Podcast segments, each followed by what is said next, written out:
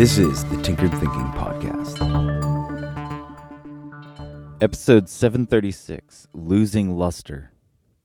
There's a curious phenomenon when a project starts to lose steam in the final mile. It's as though the novelty of the whole endeavor is long over by that point. The interesting part of the work as work is pretty much over, and those last few percent to completion feel a bit more like going through the motions. The whole thing strangely loses luster. With all things so close to being a reality, there seems like little surprise between what we think is possible and what actually is possible.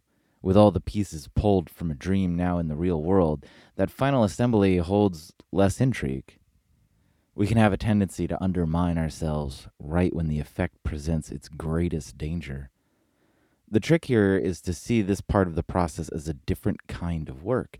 It's no longer about intrigue, surprise, and molding reality into the shape of dreams.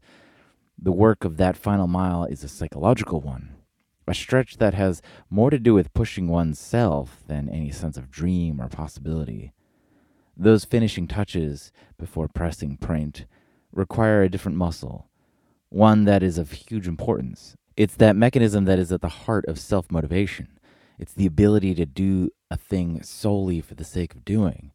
This muscle, this ability that we constantly forego opportunities to exercise, doesn't just come up at the tail end of projects, but everywhere.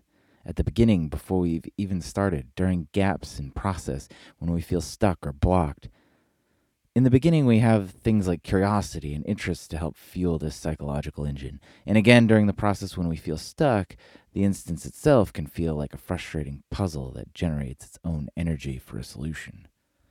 At the tail end, when the project is losing luster in that final mile, we need to see our own self as the puzzle, the factor to be solved for, the lock to be cracked.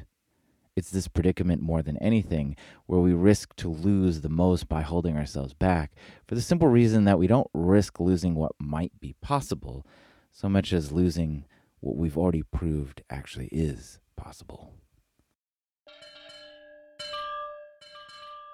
This is the Tinkered Thinking Podcast. Thank you so much for listening. If you find the Tinkered Thinking Podcast valuable, there are many ways you can support it. You can review it on iTunes you can share it on social media with your friends. You can blog about it or discuss it on your own podcast, or you can support it directly. And you can do this on the support page at tinkeredthinking.com. Both one time support and monthly subscription support options are available. Thank you for your support of the show. It's listeners like you that make all of this possible. Any feedback or questions are always welcome, so feel free to reach out.